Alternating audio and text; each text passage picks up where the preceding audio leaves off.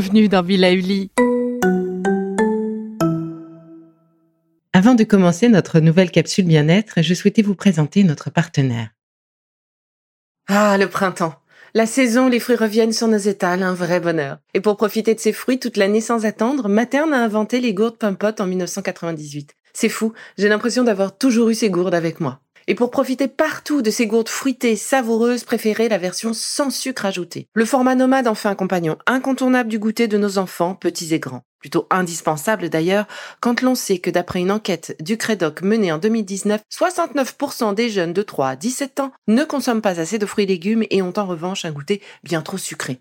Avec une gourde pomme sans sucre ajouté, vous leur apportez une portion de fruits Notea au Nutri-Score, bien entendu. Et saviez-vous qu'en plus Pompot est engagé pour des vergers éco-responsables et que ses gourdes sont fabriquées en France? Alors foncez pour découvrir des recettes de plus en plus audacieuses et toujours aussi délicieuses. Hello, hello Le sujet de la saison, c'est la flamme, le feu à raviver. Le nôtre, bien entendu, mais aussi celui de notre foyer, que nous avons évoqué dans l'épisode précédent, et celui de notre couple. D'ailleurs, cela peut être euh, notre moitié, mais aussi une personne avec qui l'on est très proche, une meilleure amie, un parent, un enfant. Cette personne avec qui on a un lien fort, cette personne qui est capable de nous mettre de bonne humeur ou de nous attrister, cette personne à qui, en un sens, nous avons donné une des clés de notre cœur. En cette saison du jaillissement du yang, cette saison du foie, il est intéressant de se rappeler que c'est aussi la saison des larmes. Des larmes de joie, de colère, de peur, de fatigue, des larmes qui lavent, des larmes qu'il ne faut pas retenir. Ces larmes qui ne sont pas une faiblesse, non, ces larmes qui sont au contraire représentant une vraie force. Être assez fort pour montrer sa tristesse. Et oui. Ainsi, William Frey, docteur au St. Paul Ramsey Medical Center au Minnesota, assure que les larmes sont tout aussi nécessaires que les sourires. Elles apaisent les tensions, adoucissent la tristesse et nous permettent de mieux nous connaître et ainsi de se lier plus en profondeur avec les autres. Mais ce n'est pas tout. De nombreuses enquêtes ont démontré que les personnes dépressives sont celles qui pleurent le moins. Le psychiatre Christian Prado, maître en neurosciences à l'Université du Chili, explique ce phénomène en signalant que certains dépressifs finissent par ne plus rien exprimer. Autrement dit, une partie de la structure de leur cerveau abandonne ses fonctions et finit par ne plus réagir à la douleur, ainsi qu'à les amener à se lancer dans une quête désespérée d'isolement. Mais pourquoi nous parle-t-elle de larmes? Eh bien parce qu'en cette saison où nos émotions sont à fleur, c'est le bon moment de lister tout ce qui va dans votre couple, puisque c'est le sujet du jour, ou dans votre relation. Ce qui vous plaît, vous nourrit, vous fait vibrer. Cette liste positive, c'est un bon moyen de se rappeler les piliers de votre relation. Ces piliers sur lesquels vous pouvez vous appuyer pour passer les moments difficiles.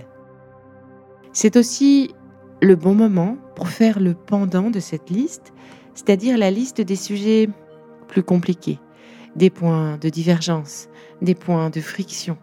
Sont-ils nombreux? Sont-ils vraiment importants? Au regard de tous les points positifs, ont-ils du poids, plus de poids? Dans la positive, il serait bien d'en parler pour assainir votre ressenti avec la personne en question. Parce que raviver la flamme, ça passe d'abord et avant tout par assainir la relation. Restez à l'écoute de vos sensations, vos émotions, vos sentiments. En faisant cette liste, ne retenez rien. Ne retenez aucune des émotions négatives, des émotions positives, de l'indifférence. Laissez vos larmes sortir si elles en ont besoin. Acceptez-les pour les dépasser, pour rendre ces émotions moins vigoureuses peut-être. Et en fonction de l'état de ces deux listes, il sera alors temps de prendre vos décisions, de mettre en place ce qui est bon pour vous, pour votre relation, pour nourrir la flamme de la relation. Car alors nourrir cette flamme sera comme au début de la relation, facile, car débroussailler des pollutions, du superflu, des mensonges que l'on se fait. Et je n'ai pas la science infuse. Je ne suis pas magicienne non plus. Raviver la flamme dans une relation, dans un couple, appartient au protagoniste, Ce que j'ai essayé de faire aujourd'hui, dans cet épisode, c'est de vous donner ce petit truc, ces listes. Ça a l'air de rien. Et pourtant, au calme, avec un bon thé, et notre papier blanc, notre page blanche, commencer par lister tous ces points positifs, tous ces aspects merveilleux de la relation. Sans oublier les aspects plus difficiles, c'est un bon moyen, vraiment, de faire le bilan sur notre relation, nos ressentis qui parfois, parce qu'on est en meilleure forme, parce que pour rappel, c'est la saison qui le veut aussi, on a plutôt tendance à se tourner sur la colère ou la tristesse, on oublie les choses positives. Et donc ces deux listes sont vraiment essentielles pour nous permettre de raviver ce foyer, cette relation, amitié ou amour.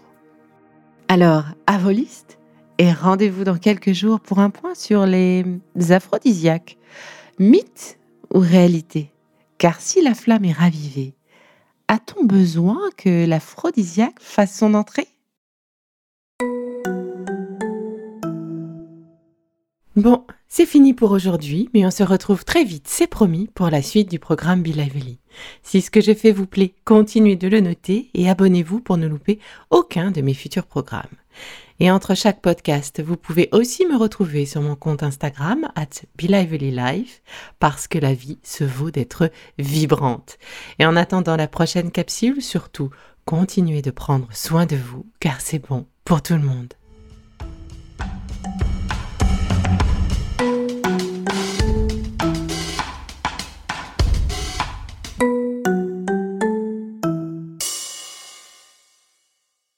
Le contenu que vous venez d'écouter n'est pas un dispositif médical et ne peut pas se substituer à l'avis d'un médecin basé sur votre situation personnelle. En cas de doute, consultez votre médecin.